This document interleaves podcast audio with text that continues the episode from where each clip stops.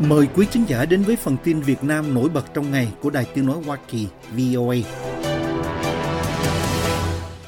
Việt Nam vừa gửi tàu hộ vệ hạng nhẹ, tàu 20 đến thành phố Visakhapatnam của Ấn Độ để chuẩn bị tham gia cuộc diễn tập Milan 2024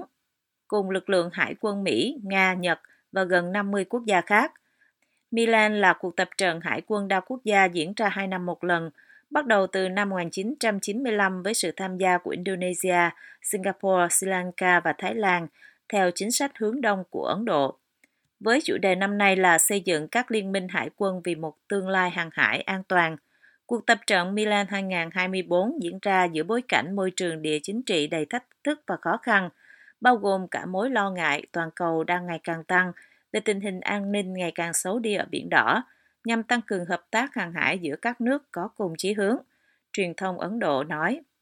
Tham gia cuộc tập trận năm nay có đại diện hải quân của khoảng 50 quốc gia, bao gồm Mỹ, Nga, Nhật Bản, Australia, Pháp, Hàn Quốc, Việt Nam, Indonesia, Malaysia và nhiều nước khác.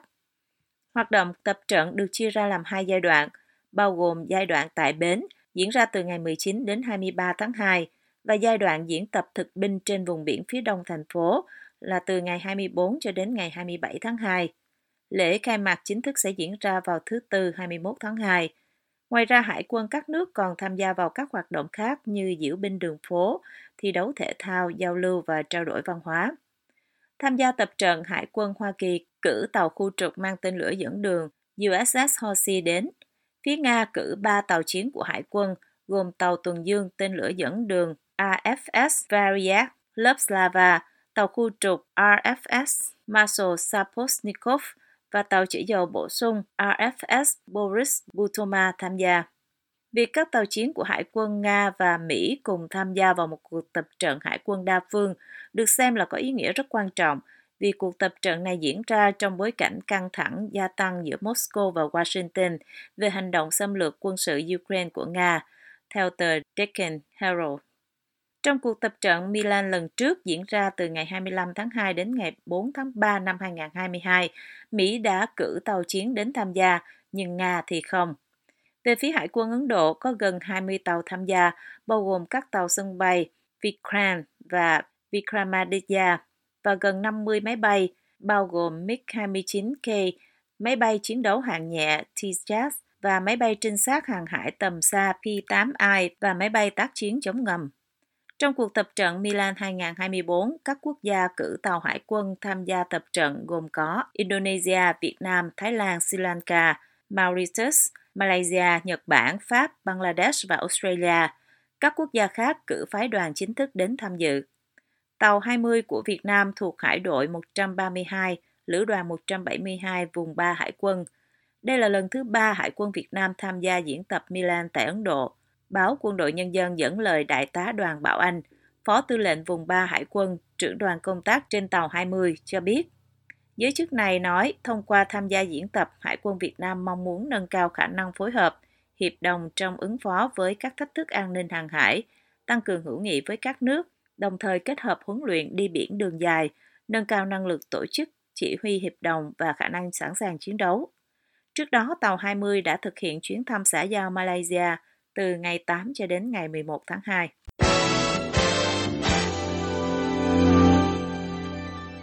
Hôm 13 tháng 2, các tổ chức phi chính phủ quốc tế trình bày đề xuất và cung cấp thông tin cần thiết để nhóm công tác của Liên Hiệp Quốc chuẩn bị cho tiến trình gà soát định kỳ phổ quát chu kỳ 4 đối với Việt Nam dự kiến diễn ra vào tháng 5. Phát biểu tại buổi họp tập hợp kiến nghị kỳ 46 tại Geneva, Thụy Sĩ, đại diện của Tổ chức Văn bút Mỹ, Văn bút Quốc tế và Trung tâm Văn bút Việt Nam Hải ngoại đề xuất chính quyền Việt Nam nâng cao nhận thức về quyền tự do ngôn luận cho giới nghệ sĩ và nhà văn, đồng thời kêu gọi Việt Nam thực hiện các biện pháp bảo vệ dữ liệu và bảo vệ quyền tự do ngôn luận. Theo văn bản của tổ chức UPR Info, cơ quan tổng hợp các ý kiến cho nhóm làm việc UPR của Liên Hiệp Quốc, Thông cáo ra cùng ngày của Văn Bút Mỹ cho biết, nhà chức trách tiếp tục bắt giữ buộc tội bỏ tù các nhà văn, nhà báo và các nhà hoạt động vì họ thực hiện các quyền tự do ngôn luận của mình. Trong số những người bị giam giữ có 18 nhà văn và 37 nhà báo. Sự kiện này được xem là một bước quan trọng trong quy trình UPR tạo cơ hội cho các quốc gia thảo luận và chia sẻ những kinh nghiệm tốt nhất trước khi bước vào phiên họp chính thức dự kiến diễn ra vào ngày 7 tháng 5 2024, dẫn theo trang UPI Info. Nhóm văn bút đề nghị sửa đổi luật pháp hiện hành để đảm bảo phù hợp với quyền tự do ngôn luận và quyền riêng tư, trong đó sửa đổi điều 109, 117 và 331 Bộ luật hình sự Việt Nam 2015.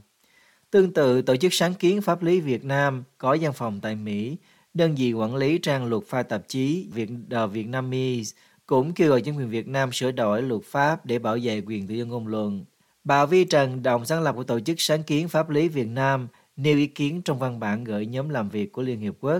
Những điều luật này đã được áp dụng không chỉ chống lại các nhà hoạt động chính trị và những người bất đồng chính kiến, mà cả những công dân bình thường, cho thấy chính phủ kiểm soát chặt chẽ quyền tự do ngôn luận. Liên minh bài trừ nô lệ tân thời ở Á Châu có trụ sở tại Mỹ nêu lên mối quan ngại về nạn buôn người, tự do tín ngưỡng và quyền của người bản địa ở Việt Nam. Trong số các kiến nghị của mình, Tổ chức Liên minh bài trừ nô lệ tân thời ở Á Châu kêu gọi Việt Nam phê chuẩn công ước về bộ lạc và dân tộc bản địa, một công ước của Tổ chức Lao động Quốc tế hay còn gọi là công ước ILO 169. Ông Percy Nguyễn, đại diện của tổ chức này, phát biểu rằng Việt Nam vẫn không thừa nhận việc những người lao động nhập cư bị biến thành nạn nhân của nạn buôn người và bị bóc lột lao động cưỡng bức, trong khi quốc gia này thiếu quy trình và cơ chế để xác định và nhận biết nạn nhân của nạn buôn người, dẫn theo trang UPR Info. Hiệp hội Nhân quyền và Phát triển Khmer Campuchia Chrome và sáu nhóm tổ chức phi chính phủ Khmer Chrome nêu quan ngại về quyền của người thiểu số ở Việt Nam. Trong số các khuyến nghị của mình, Họ kêu gọi thúc đẩy và bảo vệ quyền tự do tôn giáo ở Việt Nam. Ông Sơn Chuan Chuan, đại diện cho nhóm này phát biểu, Việt Nam vẫn hạn chế việc thực hành tôn giáo thông qua các biện pháp như ban hành luật lệ, ra yêu cầu đăng ký, sách nhiễu và giám sát. VOA đã liên lạc Bộ Ngoại giao Việt Nam và đề nghị họ cho ý kiến về các kiến nghị trên nhưng chưa được phản hồi. Theo trang UPI Info và Văn phòng Cao quỹ Nhân quyền Liên Hiệp Quốc, các phiên họp loại pre-section được giới thiệu vào năm 2012 khi bắt đầu chu kỳ 2 của UPR với mục đích cung cấp cho các tổ chức nhân quyền quốc gia và các tổ chức xã hội dân sự một nền tảng quốc tế để họ có thể thông báo cho đại diện của các quốc gia mà họ muốn đưa ra đề xuất về tình hình nhân quyền ở nước đó trước khi tiến hành phiên UPR chính thức. Tại cuộc hội thảo vào thời tháng 11 năm ngoái, Thứ trưởng Bộ Ngoại giao Việt Nam Đỗ Hùng Việt phát biểu rằng Việt Nam rất coi trọng tiến trình cơ chế UPR và luôn đảm bảo sự tham gia của tất cả các bên liên quan trên nguyên tắc minh bạch, hợp tác, đối thoại thực chất và xây dựng.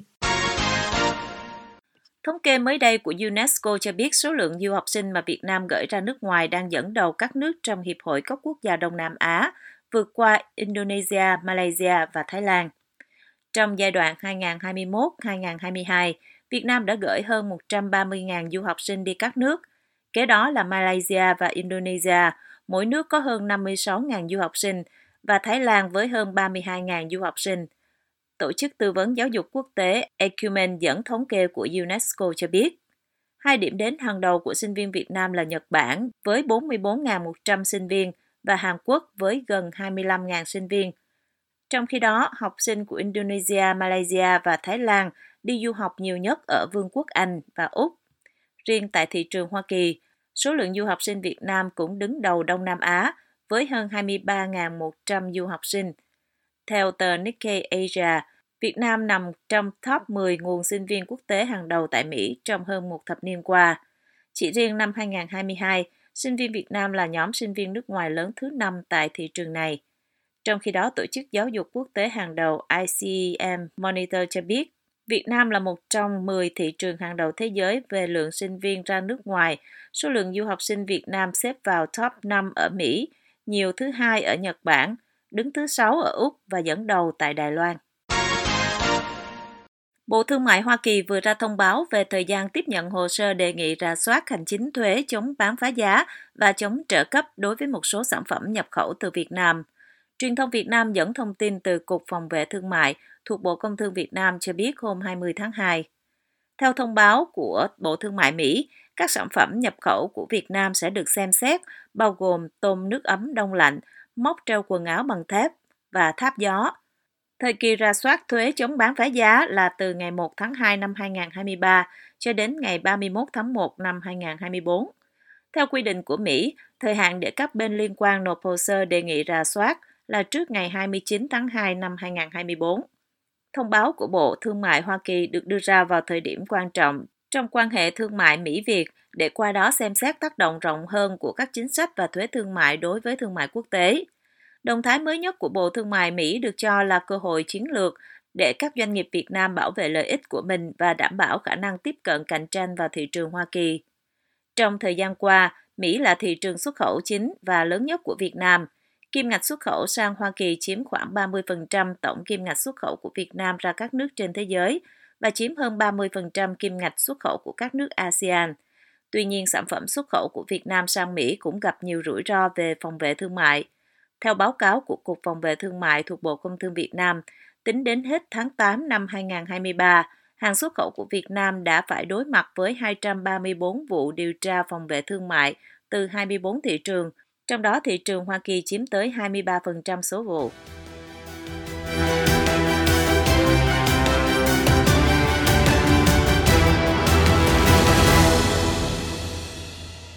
This program has come to you from the Voice of America, Washington.